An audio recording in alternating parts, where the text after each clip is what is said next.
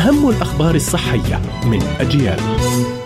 إليكم موجز لأهم الأخبار الصحية. المتحدث باسم جمعية طب الأسنان البريطانية لا ينصح بقشط اللسان بشكل يومي.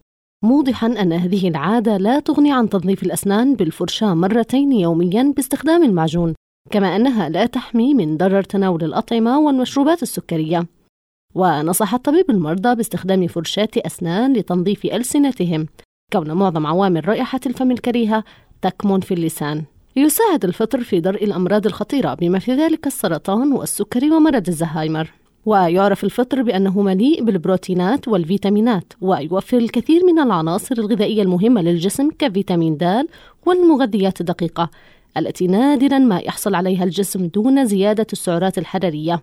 كما بينت دراسات سابقة بتأثير الفطر في محاربة الخلايا السرطانية وخصائصه المضادة للأكسدة وللالتهاب.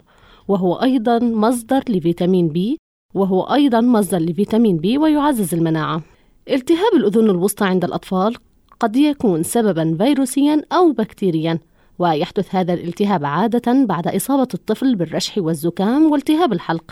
بالتالي تنتقل البكتيريا من الأنف والحلق إلى الأذن الوسطى وتتكاثر فيحدث الالتهاب.